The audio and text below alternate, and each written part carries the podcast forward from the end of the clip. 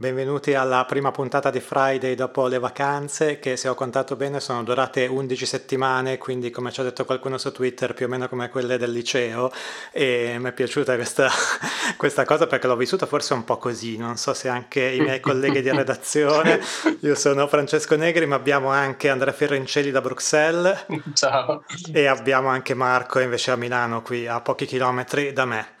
Ciao. Ma in collegamento Zoom perché siamo pigri e comincia a fare freddo la sera. Io non ho fatto i compiti, lo dico subito a proposito di, No, beh, di liceo. cioè, 11 settimane di quest'estate. Voi li avete fatti? Cosa avete ascoltato? No, ne parliamo dopo la sigla, magari Esatto, abbiamo selezionato tre eh, dischi che non sono quelli, questo è un podcast che normalmente parla dei dischi usciti l'ultimo venerdì, la- nel weekend, ma facciamo una puntata un po' speciale in cui andiamo a vedere cosa ci siamo ricordati in questa estate in cui eravamo un po' distratti, ma sono uscite tante cose interessanti. ne Tanta abbiamo roba. appunto selezionate tre per fare il solito numero magico e le andiamo a scoprire dopo la sigla, che come al solito è del nostro amico Tum, che trovate su Instagram come Tum Plays Music, mentre Friday lo trovate su fridaypod.it, di solito lo dico alla fine, invece l'ho detto all'inizio.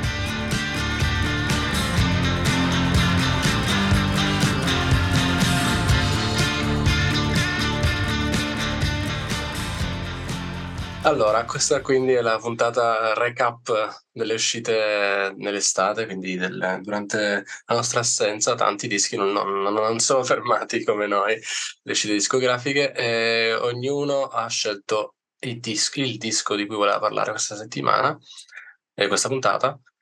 E io ho scelto un disco che mi ha sorpreso perché non me l'aspettavo così bello ed è l'ultimo disco di James Blake, si chiama Playing Robots into Heaven, è uscito su Polydor eh, qualche settimana fa, non ricordo esattamente se due, due settimane fa o prima. È un disco che mi ha sorpreso perché da James Blake, insomma, le ultime uscite non mi avevano tanto preso. Un, un disco di cui si è parlato un po' in quasi tutti i siti di musica, eh, con diverse recensioni vagamente positive, ma non, non eccellenti, non, non eh, troppo clamorose. Un disco anche particolare, no? Io sono, te, te avevo detto, adesso non mi ricordo la frase esatta, ma qualcosa tipo l'ho risentito due volte ma non ci ho capito nulla, nel senso mi è sembrato di aver ascoltato quattro dischi diversi Sì, sì, e dico, ma sto ancora variegato. ascoltando, Eh, a un certo punto ero lì che dicevo, ma sto ancora ascoltando lo stesso disco e che Spotify mi ha cambiato. la- è forse, forse per questo appunto che mi ha stupito, perché eh, negli ultimi, nelle ultime uscite ho un po' mh, smesso di seguirlo, diciamo, eh, con troppa passione, e quindi ho premuto play su questo disco ed effettivamente quello che, si- che- che risalta è che è molto, molto variegato, molto diverso da- dalla chiave un po' pop emo, la chiamo io, eh, tutta insomma delicata che, con cui era venuto fuori ultimamente e ritorna ai suoi, ai, ai suoi inizi secondo me, ma non lo dico solo io, lo dice molto meglio la recensione su Pitchfork di Dash Lewis che gli dà un 7.8 che vado a leggere un po'. ehm, allora dice, mentre si faceva ingaggiare in progetti artistici con Beyoncé, Frank Ocean, Vince Staples, la sua musica cominciava a crescere dentro quelli che prima erano gli angoli lasciati vuoti, perdendo un po' del suo splendore ad effetto flu e smussando gli spigoli. Poi prosegue, il nuovo disco di Blake non è esattamente un rifiuto del percorso intrapreso, ma è un chiaro ritorno alla sua radice elettronica. Questa cosa co- confermo. Si sente, Per si chi sentiva soprattutto già, da- già sì, dal sì, singolo, no? chi- per- io io l'ho scoperto con i primi EP che erano veramente insomma da, dubstep, eh, roba molto elettronica fatta bene. Continuo su Pitchfork. La maggior parte del materiale si è formato sotto forma di sketch sul synth modulare che aveva con sé durante il tour tra, jazz- tra jam session eh, nelle ore da occupare tra un concerto e un altro. Blake strizza l'occhio alle sue radici dubstep e tesse una trama con elementi techno, house, ambient, mantenendo un po' della fredda melanconia a marchio di fabbrica e il risultato è una evoluzione ispirata del suo sound. Poi, verso la fine, eh, sempre su Pitchfork, dice ci sono diversi bangers nel disco, questa cosa... eh, Stavo, stavo per spararti appunto il, il- Ci sono i bangers. il- la Dobbiamo parola banger. Esatto. Ed è il suo disco più animato, come se il gelo dei dischi precedenti si sia sciolto abbastanza da permettergli di menarsi un po'. Playing Robots into Heaven eh, sembra una lezione del rigetto dell'inerzia di andare a trovare, eh, il tentativo di andare a trovare una via vers- eh, in avanti, analizzando e smantellando, smantellando quello che è stato già fatto. Secondo me è esattamente, cioè come la stessa analisi l'avrei fatta io, però qua è scritta molto meglio. Quindi non è più Covid core ormai, è, siamo, no, al, siamo no, al rigetto dell'inerzia, si torna, insomma si riparte proprio andare a eh, ballare in discoteca. E soprattutto appunto di, di banger eh, ultimamente, insomma ne sono usciti tanti, penso a Fred Again, cose così, e non mi aspettavo che James Blake tornasse con, quella, con quell'umore. E invece? E invece, bene, bene. sorpresa. Eh, la recensione, Poi, peraltro, dicevamo, non, i voti in media non altissimi, però un no, 7.8 su Pitchfork mm. non si butta via. C'è anche il Guardian, Guardian che è andato con un 3 stelle molto così sufficiente, o un po' più diciamo, eh, poi 6 sul line of best fit. Eh, sì, non c'è una, una coerenza secondo me tra i voti, 4 stelle su The Skinny, 6 su Pop Matters, eh, insomma un po', un po', così. Questo era il mio il disco più più bello forse che, ho ascoltato quest'estate. E abbiamo anche detto che si poteva fare una, una honorable mention e quindi la, la mia, il mio secondo disco che mi ha sorpreso è quello di Becca Mancari, credo il suo secondo disco, si intitola Left Hand, è uscito anche questo qualche settimana fa, è un'artista che secondo me troppo poco considerata, ma non lo so, neanche, non sono riuscito neanche a convincere voi di ascoltarlo e di farvela piacere. No, a me non è dispiaciuto, l'ho sentito una volta, però a te era piaciuto già anche il precedente, mi sì, pare, no? Quindi sì. è la tua, una delle tue beniamine da tenere L'ho scoperta d'occhio. io, Becca Mancare. Esatto, esatto. e Marco, invece, qual è il disco che hai ascoltato di più o che ti ha incuriosito di più quest'estate?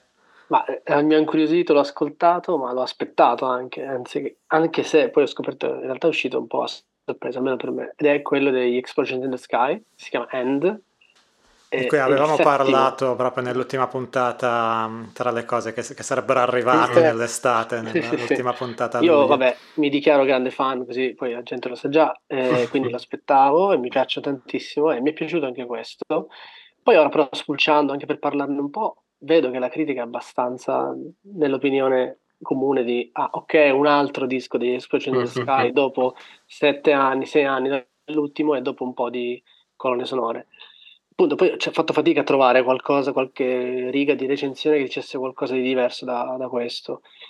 Alcuni uniscono il fatto di appunto essere tornati eh, da, dove, da, dove, arrivano, e però con un piccolo, piccoli suggerimenti di quello che potrebbe essere la eh, futura eh, strada che potrebbero percorrere loro. E alla fine l'unica, l'unica sottolineatura che ho fatto da una recensione viene da Onda Rock, che anche, non, è, non è positivissima, però dice più o meno eh, diciamo, riassume quello che è il feeling eh, che dice con un po' di pazienza e sforzandosi di comprendere questa nuova era della band, sarà però impossibile sfuggire alla bellezza e all'intensità dei numerosi passaggi.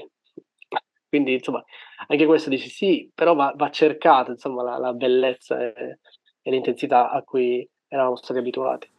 La recensione di On The Rock è di Michele Corrado e anch'io l'avevo letta e, e in effetti forse ho concordato più con questa che con altre, ma ho esatto. notato che poi in realtà eh, nessuno, cioè in pochi diciamo l'hanno veramente stroncato rumore. No, no, no, stroncato, no, per... stroncato no, però appunto tutti sottolineano il fatto, come dire, ah, finalmente un altro capitolo diciamo della, del, della discografia di questa band.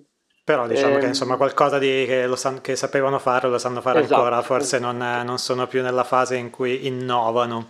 Esatto, nella, nella... Questo, questo, titolo sembra, ah, mi ricordo eh, al, al, lancio sembrava indicare un po' la fine, perché esatto, è come fine. Esatto, stavo per dire che in realtà nella, proprio nella press release loro dicono che l'idea, il tema è la fine, addirittura la morte, poi chi, chi li conosce sa che i, okay. loro, i loro toni insomma non sono mai stati allegrissimi. Eh, però appunto sì, sì, il tema sembra essere quello, sono sette pezzi eh, dai loro titoli sempre un po' evocativi, eh, dovrebbero parlare appunto della fine, della morte, anche fine di amicizie e relazioni.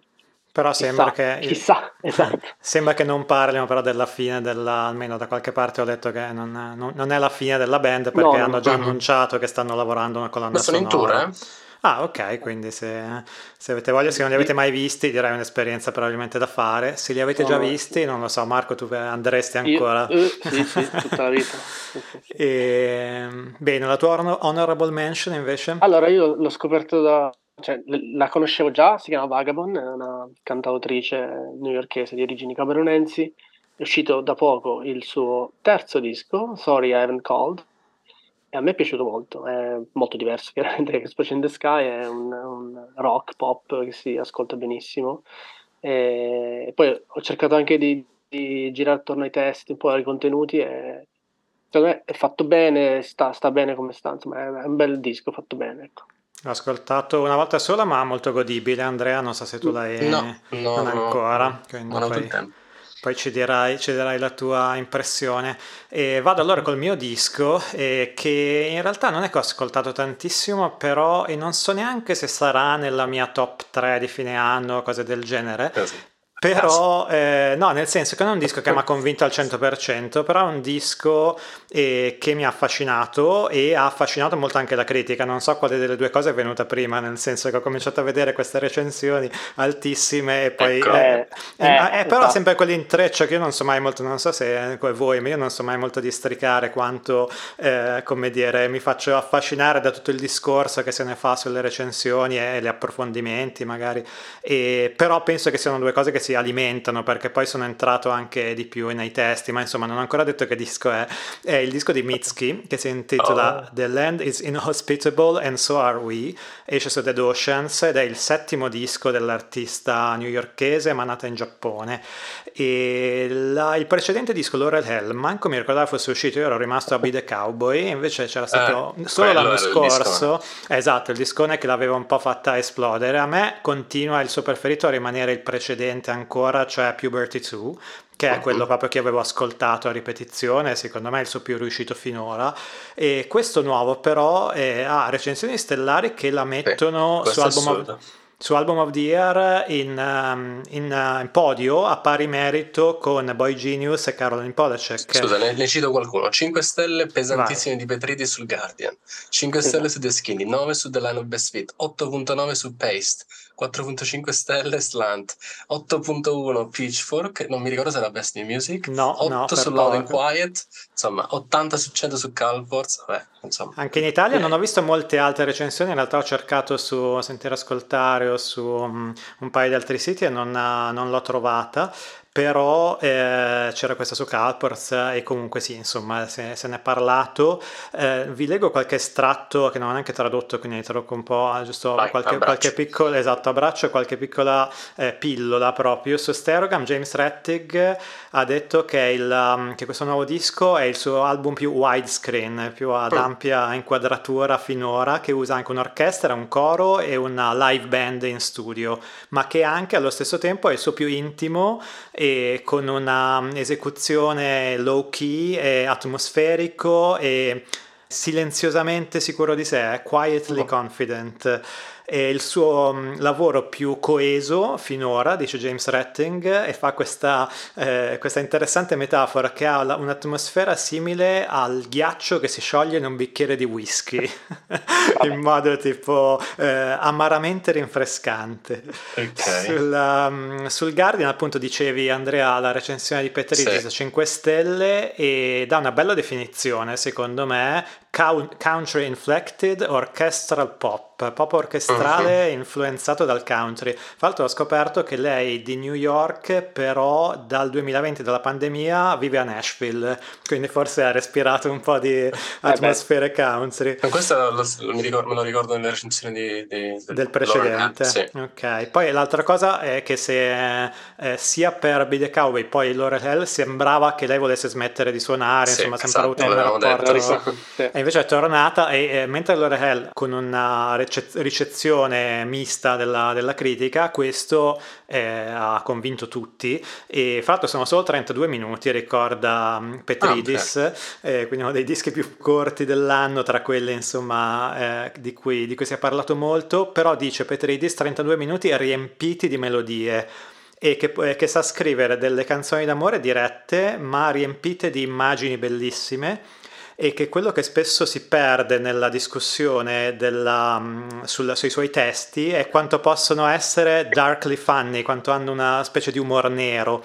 Poi su Pitchfork invece ho scoperto un'altra cosa interessante, la recensione di Kazang, che, dalla quale scopro eh, un'informazione che non ho trovato in altre recensioni, che questi arrangiamenti orchestrali di cui si parlava sono stati scritti da Drew Erickson, eh, l'uomo dietro la grandeur hollywoodiana di Chloe di Father John Misty protagonisti, eh, Chloe and the Next 20th Century, e, ma anche dietro alla, um, al suono di Wise Blood in uh, And in the Darkness Hearts Glow. Ah, sì. Molto e quindi barocco. sì, tutti e due questi riferimenti ci stanno un sacco. Io ci ho sentito forse anche un filino di Sufjan Stevens in alcuni cori, in alcune cose, e, le, e sentivo poi il podcast IndieCast dove parlavano di questo disco e hanno citato così in fila come riferimenti che hanno sentito loro proprio Wise Blood, eh, Angel Olsen e Lana Del Rey come altre. Okay. Non male. Angel Olsen, io l'ho sentito e Angel Olsen ce l'ho trovato abbastanza, insomma, questo country sì. un po' orchestrale, molto... Sì, sì, sì. Però forse con, non lo so, di, di, di questi, tutti questi nomi devo dire che Mitski è quella che anche in questo disco mi arriva di più, in mm. modo più, più diretto. Hai una honorable mention.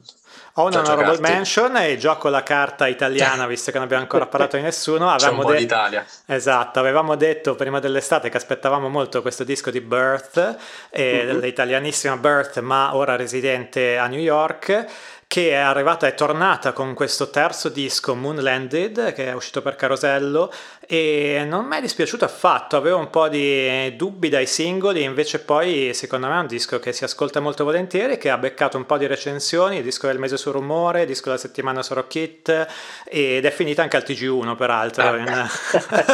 ho visto su Instagram. Comunque no, sicuramente è un'artista italiana che noi qui a Friday seguivamo da tanto e che non sapevamo cosa aspettarci da questo nuovo disco di cui si parlava da un po' e secondo me è un, un bel disco sicuramente tra, eh, tra, i dischi italiani più belli che ho sentito quest'anno, più interessanti, anche insomma molto fresco e con una serie di influenze eh, che forse fanno sentire anche la sua permanenza negli Stati Uniti. Voi l'avete sentito? Opinioni su, su questo disco di Birth? Io, io l'ho sentito più, più volte, eh, a me pure è piaciuto, devo saltare qualche traccia che mi, mi irrita, però... mi sembra comunque nel, nel totale... Troppo, nel, troppo nel totale... autotune?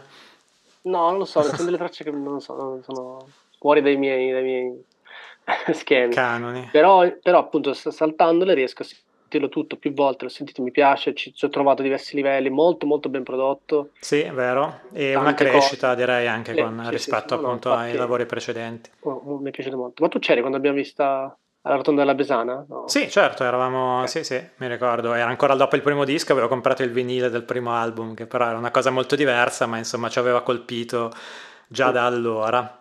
Va bene, so che voi dovete scappare, quindi vi saluto e continuo io con il resto della puntata in cui andiamo a scoprire un po' di cose, e, ma forse ci possiamo salutare proprio con eh, uno, eh, un contributo speciale che abbiamo avuto tramite Gabriele Naddeo di Telegrammi che ha intervistato proprio Birth e ci ha dato un mini contributo in esclusiva per Friday in cui anche Birth ci consiglia, consiglia al pubblico di Friday il suo disco preferito della, dell'estate o del momento eh, che vi lascio scoprire appunto da, dalla voce stessa di Birth. Ciao, alla prossima. Ciao, ciao a tutti.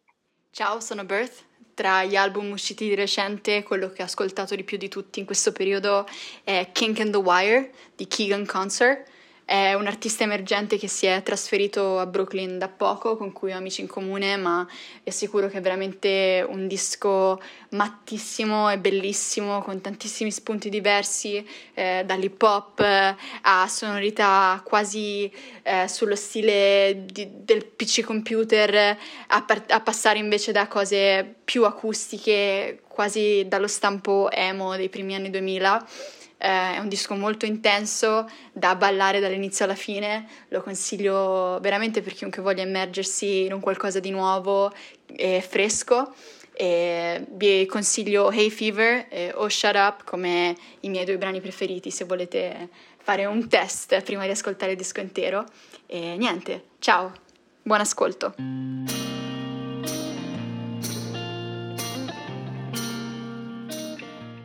Grazie mille a Birth per averci consigliato questo disco che non conoscevo, di un artista molto underground, insomma, ma l'ho ascoltato, mi è piaciuto, sicuramente fuori dai nostri, eh, dai nostri standard di artisti di cui si, si, parla molto, insomma, ogni tanto è bello scoprire anche qualche nome un pochino più piccolo ed emergente. Se non avete capito come si eh, scrive, visto che anche io la prima volta ho dovuto cercare un po' su Google, lo trovate nella descrizione di questo, di questo episodio episodio di Friday. Grazie mille anche a Gabriele Naddeo di eh, Telegrammi, una newsletter molto molto bella che seguo da un po' e con cui speriamo di collaborare ancora. Se volete leggere la sua intervista a Birth, molto molto interessante, che eh, ha appunto fatto qualche settimana fa, la trovate per intero su telegrammi.substack.com.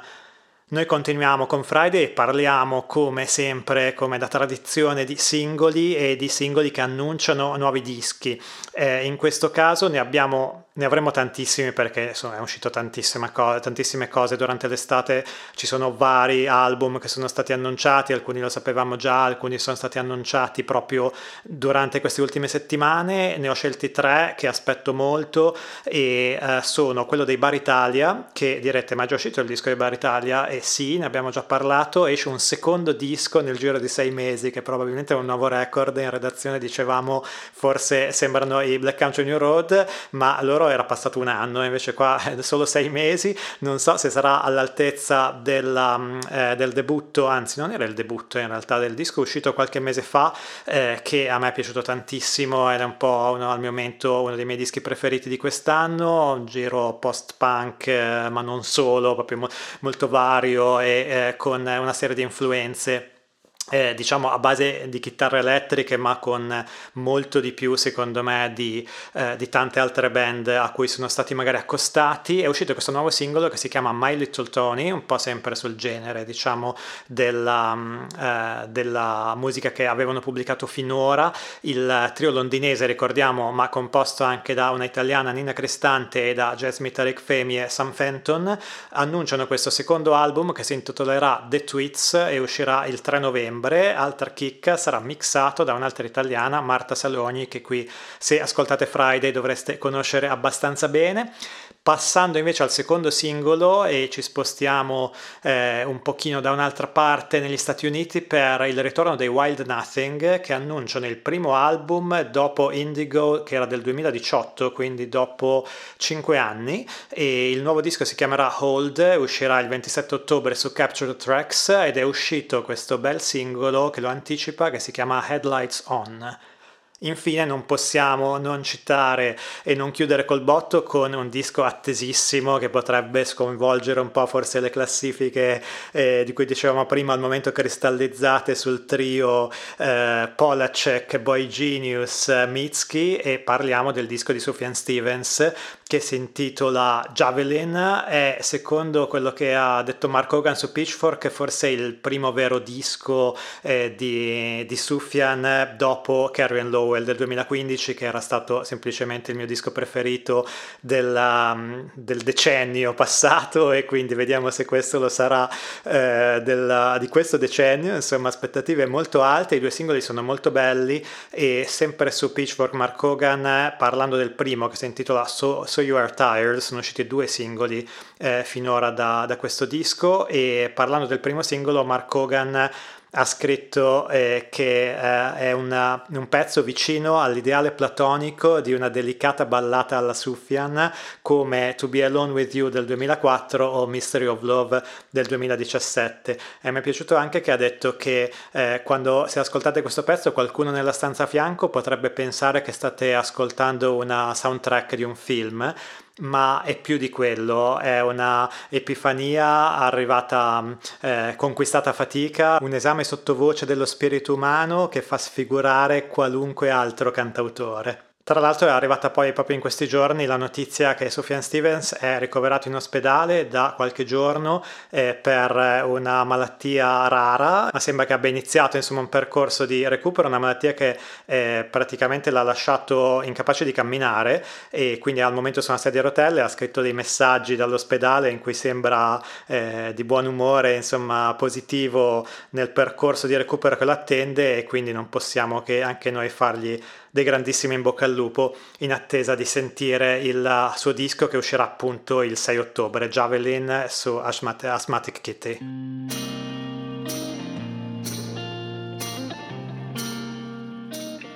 sul Google Doc dove durante l'estate abbiamo preso appunti per questa puntata di settembre mi ero appuntato appunto una, una, sezione, avevo creato una sezione che avevo intitolato I dibattiti da spiaggia dove cercavo di annotarmi i dibattiti gustosi eh, che si svolgevano durante l'estate di cui avremmo potuto parlare. Direi che in realtà di eh, rilevante e gustoso ce n'è solo uno ma che vale la pena citare ed è quello eh, che è andato in onda online diciamo tra Damir Rivic e Francesco Farabegoli o meglio è uscita un'intervista di Damir Rivic sulla Unpun.it intitolata che la rivista ha intitolato da Mirivic il livello della critica musicale in Italia non è mai stato così basso. Farabegole gli ha risposto sulla sua newsletter Bastonate con un pezzo dal titolo Il livello della, della critica musicale in Italia non è mai stato così alto e proverò a fare eh, salomonicamente quello che dà un po' ragione a tutti e due, ma in realtà mi sembra che anche Farabegoli stesso non sia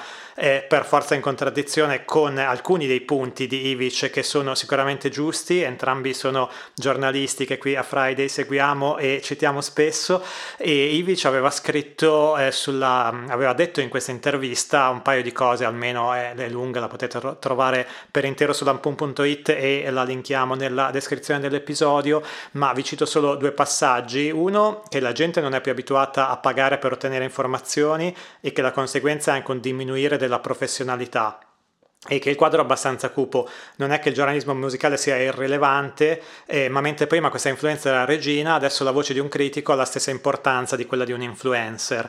E, e, poi forse altro punto interessante che 15-20 anni fa iniziare a scrivere sul giornale poteva darti la lecita speranza che prima o poi saresti riuscito a mantenerti di questo, oggi è già un miracolo riuscire a farsi pagare 10 euro un articolo, punti insomma eh, che penso si possano condividere, ma eh, Farabegoli li ribalta nella sua risposta eh, chiedendosi se poi questo significhi che il livello della critica sia basso. E la risposta ve la lascio leggere tutta sulla sua newsletter ma una cosa che mi ha divertito è verso il finale quando eh, dice che ten- tengo in mano il quarto numero di una rivista che si chiama Quants e parla di tempi moderni. C'è un articolo lunghissimo che parla di come i lo-fi beats di un certo rap vecchio scuola si sia evoluto in un flusso singolare nei canali YouTube e nelle piattaforme di streaming. Un articolo del genere in una rivista generica 30 anni fa compresi certi campioni assoluti della controcultura a cui oggi si sono edificati monumenti monumenti sarebbe stato impensabile. E l'entusiasmo di far parte del presente, dice Farabegoli, viene anche da questo, dall'essere parte di un genere che non è mai stato così in evoluzione e così in forma e così variegato e così proiettato verso nuovi orizzonti. Su questo sono perfettamente d'accordo ed è il motivo per cui ogni settimana mi leggo un sacco di, di cose e di eh, pezzi scritti da, eh, diciamo, in senso lato critici musicali su online, sul cartaceo e, e, e ovunque li trovi perché mi sembra sembra che eh, ci siano veramente tanti contenuti di qualità e un contenuto di qualità che voglio assolutamente segnalare è proprio dell'autore di questo pezzo su Quants di cui parlava Farabegoli e che si chiama Federico Pucci e che ha da poco ripreso una newsletter eh, su Substack, che insomma un po' dove tutti sono. Eh, nel 2023 la newsletter si chiama pucci.substack.com e sta scrivendo dei pezzi incredibili, fra l'altro facendo ogni settimana un po' il lavoro di Friday, anzi di più perché lui scrive proprio delle vere e proprie recensioni che spesso danno la paga a quelle che trovate sulle riviste specializzate e quindi le leggo sempre molto molto con gusto e vi consiglio di abbonarvi. Avevo citato prima Telegrammi, altra newsletter che eh, seguo sempre molto volentieri con cui abbiamo iniziato questa piccola collaborazione eh, che ci ha dato appunto questa, in questa puntata l'intervista a Birth, ma speriamo di collaborare ancora. Abbiamo già fatto una piccola incursione anche noi di Friday sulla, sulla newsletter e quindi ci saranno ancora altri eh, crossover episode tra eh, Friday e Telegrammi e proprio in chiusura una notizia, se vi chiedevate, avevamo mandato un appello nella puntata 75 prima dell'estate chiedendoci chi fosse l'ascoltatore dal Cile che risultava nelle nostre statistiche e l'ascoltatore si è palesato proprio oggi, eh, giornata che sto registrando a settembre, si chiama Christian Rau, esiste veramente e quindi grazie di ascoltarci, è molto bello pensare che eh, questo, questo piccolo podcast raggiunga insomma vari angoli del mondo e grazie anche per insomma averci risposto su Twitter e così abbiamo eh, saziato la nostra curiosità E cos'altro? Se ci ascoltate da posti strani potremmo cominciare a fare, non so, mandateci dei, eh, dei, dei video, delle storie come facevano una volta i fan di Francesco Costa, tipo sto ascoltando Friday da e non lo so, insomma, se, se proprio vi divertite eh, le guarderei volentieri, ma non voglio montarmi troppo la testa, va bene anche se ascoltate e eh, non ci mandate nessuna story, ma se avete dei commenti potete mandarci una mail a redazione chiocciolafridaypod.com www.it altrimenti potete anche contattarci su Instagram e su Twitter dove ci trovate come Friday underscore pod. Per tutto il resto fridaypod.it Grazie ancora, io sono Francesco Negri, in redazione ci sono anche Andrea Firrenceli e Marco Firrenceli che avete sentito a inizio puntata. È ufficialmente ricominciata la stagione di Friday, quindi speriamo da qui in poi di risentirci tutte le settimane e quindi appuntamento al prossimo weekend.